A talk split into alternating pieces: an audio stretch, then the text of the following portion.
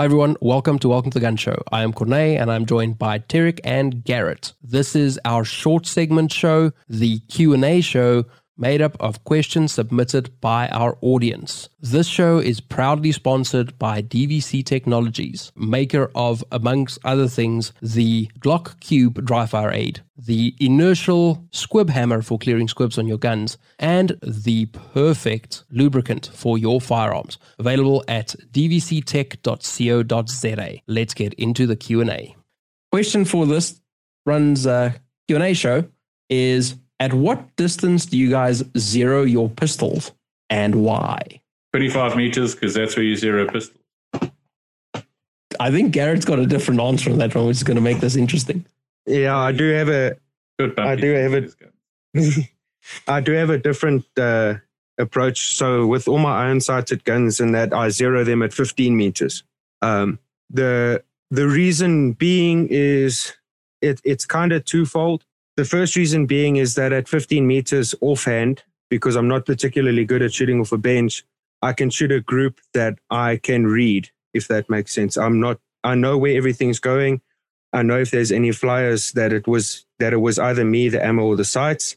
And then the other reason being is that we spend a lot of time shooting at 15 meters or in IPSC. So for iron sights, that's what I run, 15 meters zero. And that doesn't hurt you when we're shooting a little bit further out? Not that I've ever noticed. I think that when we're shooting out at longer ranges, I've had to spend time learning how to shoot at longer ranges. But I haven't felt that I have to have a different hold on the gun or the sights relative to the target at longer range. Unless we're talking 50 meters or something, then it is slightly different. But out to 30, it's more or less the same. Yeah, it's pretty uncommon for us to shoot 50. Yeah. Interesting. Terek just zeros at 25 because that's how much room you have. Yeah, I zero at 25 because then pretty much for most of the targets we shoot, at whatever distance we shoot, from fucking a meter to 50 meters, I put the sights in the same place and it works. So I normally zero off a rest to try and get as much human error out as possible. And once I've got the zero, then I'll stand on my hind legs and just confirm. And sometimes it needs a little bit, that group might need a little bit of a tweak.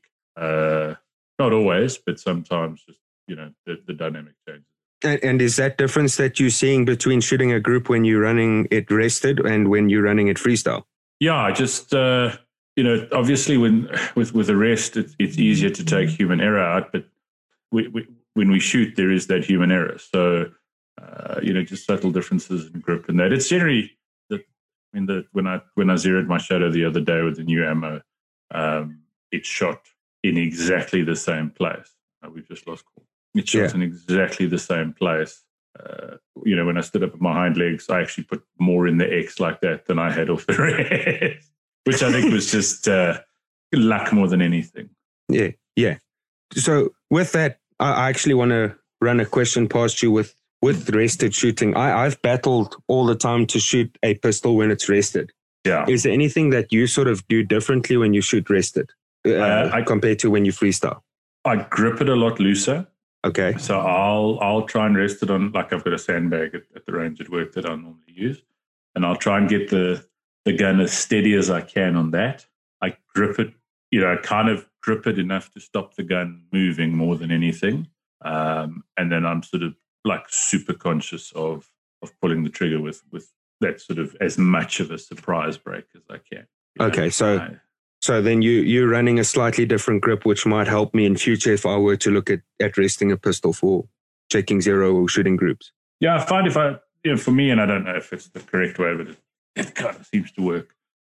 You know, if I try and grip the pistol like I would if I was shooting normally, I can't get a proper, I can't get that to work. And I want to take out as much human error as I can, you know, when I get those sights on. I then always confirm because there can be subtle differences.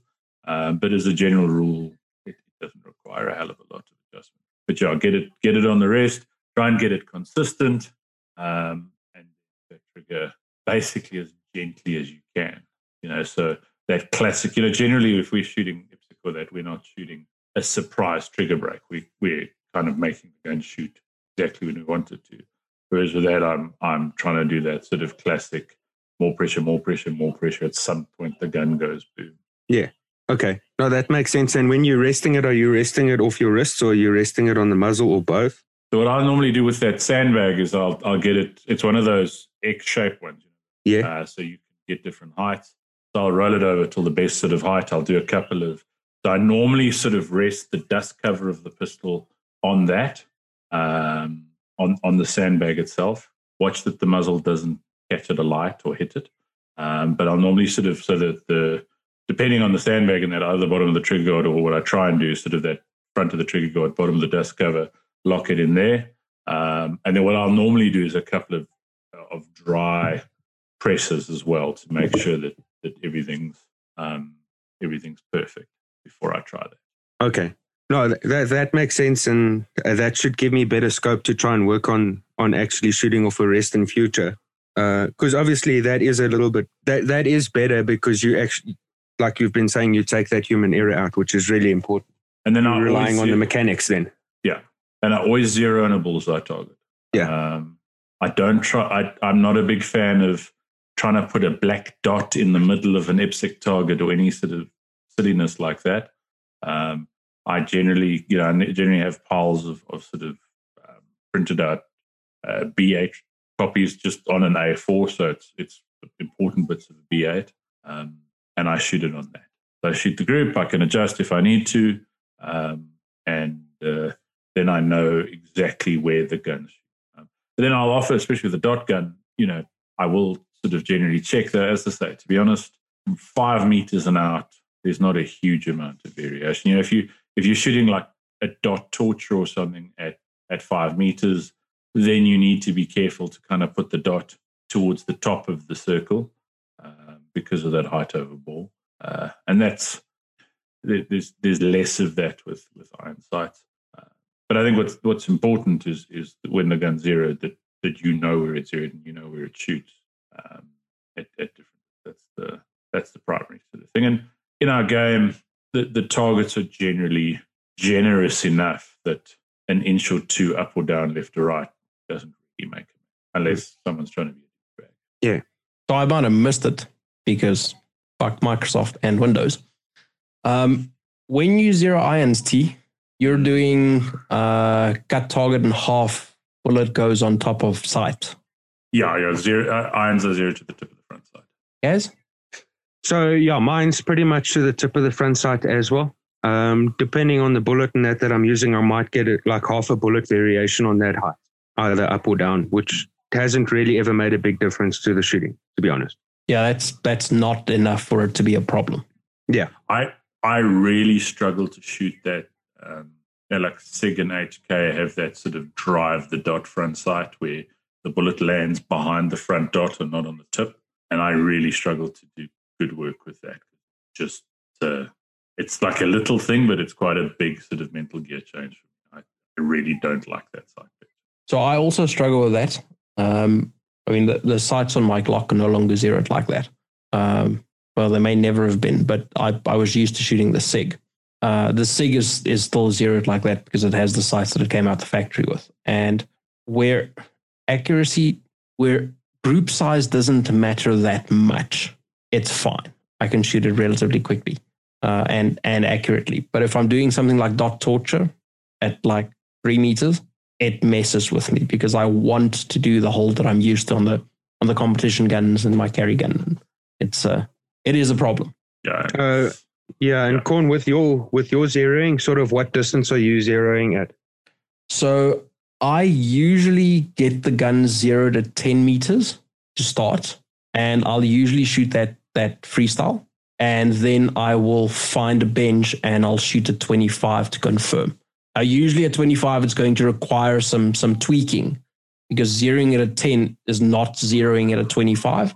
But I generally start at 10, try and get everything on the paper, try and get a nice tight group shooting freestyle, then move out to 25 with some form of dead rest and confirm and make adjustments from there. I could probably shoot a group on like an IPSC target at 25 freestyle, but I don't think I would be able to call that zeroed. It's just a little bit, well, not a little bit. It's a much bigger group than I can shoot from a rest, which means there's a lot more variance if I try and zero guns freestyle. I'm like you guys. I struggle to shoot off a rest, and I don't know why. It makes no sense. It should be easier. The gun is properly supported. I mean, you're not trying to fight recoil or anything. You're not trying to shoot rapidly. But I'll have more flyers shooting off a bench in my first sort of two groups than I'll have shooting freestyle. The group will be smaller overall, but I'll have more flyers, and I don't know why I'm doing that. Probably because with the gun moving less, when the sights look just right, there's even more urge for that right now moment. Highly probable. That's probably exactly it. Because the groups will be smaller than when I shoot freestyle, but there will be more spread that's sort of deviated from the group at times. And that's why when I'm zeroing, I'll shoot two or three groups at 25 from a rest, and then I'll shoot a B8 to actually zero the gun. I do everything on a B8. And if it's a dot gun, what I'll normally do with a new dot is I'll stand at like 7 meters and I'll adjust it so that it's shooting like an inch or so low, inch and a half low at 7 meters, below point of aim. And then I'll fix it from 5. I do the same thing with rifles as well. By sighting in an AR or something, 10 meters, sighted in 2 inches low at 10 meters. And then you don't have a huge, I've shot matches where that's all I could do. And it's worked all right. It's not ideal, but up to 50 meters, you get a reasonable zero. Absolutely. Nice. And please don't zero your fucking AR-15 at 10 meters. Why not? Doesn't that 10-35 zero work? Because it's going to shoot on a 10, it's going to shoot on a 35. And it'll hit something at 200. It'll be on a 10 and then again on a 372. I see guys all the time, they zero their ARs at 10 meters. Then they get a 25 meter target and they're shooting over the top. There are some. I don't use these, and I don't have to zero rifles at the moment. But there are some targets that you can Google and print off that'll give you the whatever the short distance is. It'll give you a dot to zero it on, and then you take that same target and you move it out to whatever the What do guys do? Like 5,200 or something. Not a rifle guy, so don't quote me on that. Yeah, but 50, it'll allow with ARs 50 and 100. But the thing to bear in mind, it's not zeroed until you've checked it at the distance. So a 12-meter target that gives you a rough 50-meter zero is not a 50-meter zero. It's a 12-meter target that gives you a rough 50-meter zero. If you're going to be zeroed, you need to go to the distance, zero it. And different ammo can affect that as well. So sometimes it's not dramatic, sometimes it's pretty dramatic. Sometimes you see a massive difference in point of aim, point of impact between two different bullets, and sometimes you see very, very little. But there's only one way to check that, and that's to go test it. Yep. Obviously, with a carry gun, you ideally want it zeroed with your carry ammo and not with whatever other. Fuck. Are we keeping? Yeah. Are we? No, it's more shit that's rebooting because Windows updates. Just ignore that. Yes. Yeah. Sorry, T. Carry guns, you want to zero with the ammo that you carry. Yeah. As opposed to, you need to know where your carry ammo shoots at various ranges, not just your practice, because that can matter. Yeah. And especially on carry guns, it might matter more than anything else that you've ever had to do. Yep. So good idea. And if you change ammo, you need to go check zero. So if you've been shooting your pistol with 125 grain bullets your whole life, and now you decide you're going to shoot 147s, you need to check that zero. You had it today, Corn. You changed from a plated bullet to a coated bullet, and everything else stays the same, and the point of impact moves 2 inches right.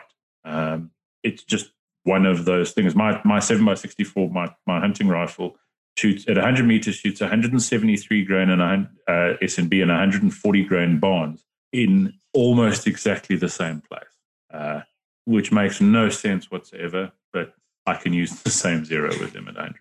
Yeah, that's a useful sort of coincidence. Mm. Oh yeah, yeah. It shoots everything to the standpoint environment. The greatest hunting rifle in the history of the world ever.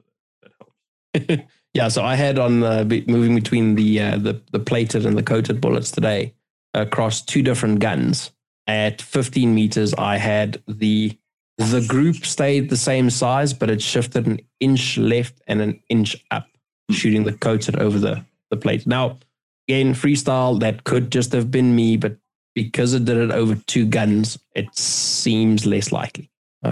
Yeah. So, and if you are shooting your carry gun in competition, keep it zeroed to your carry ammo. Don't zero it to your match ammo, and then guesstimate your carry point of impact, because when you leave the range, if you're sticking that thing on and that's what you're carrying, that should be zeroed with the stuff you're carrying. And one round is not a zero. Move the middle of the group. But that's something else. So I shoot 5-round groups. I assume both of you do the same. I mean, 3 rounds technically gets the same thing done. 3 rounds. When I'm zeroing, I shoot 3 rounds until I've got a zero. Then I'll confirm with a 5 or 10 round. I'll shoot 3 rounds. I'll go, oh shit, I need to go 7 clicks left and 4 clicks up. I'll shoot another 3 rounds. I'll go, oh, another 2 clicks left and another click up. Oh, and then, oh, another back click right. And then once I've got that zero, then I'll confirm again. Yeah, important. Don't shoot 5 or 10 round groups if it's visibly not at the point where you need it to be. That's just wasting ammo. Also, yes, but don't shoot 1 round and then go, it's not where I need it to be, because you might just be shanking it. Yeah, but be honest with yourself. You know, if you've got a pattern, it's a lot harder to adjust. I don't know if I've told this on the podcast, but back in the day, I remember when I used to work in a public shooting range, we'd have guys all the time who'd come into the range with whatever shitty pistol they had or whatever nice pistol they had, and at 7 meters, you know, do provincial shooting where they shoot all 9 provinces, and it's just. There is no logic to the dispersion of their bullets. It looks like a 75-meter buckshot. And the dude would look at me and go, gun shooting left. Yeah, so like, how can you tell? No. Customer service, mofo. I can fix that for you. So you took his pistol, you walked up to the clubhouse. Those days I smoked, so you had a cigarette, drank a Fanta orange, and then walked back. That's all you did. You didn't do anything to the gun. Yeah. Handed him the same pistol and the same zero. Handed the pistol back and you said, I've adjusted your sights. He'd shoot yet another, like, completely random pattern, and every single time go, that's much better. Yeah.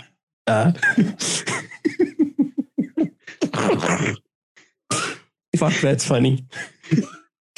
So, pro tip, if you're shooting a pattern and not a group, there equals zero your gun for you for a nominal fee. Oh, yeah. Not zero it. He will adjust your sights.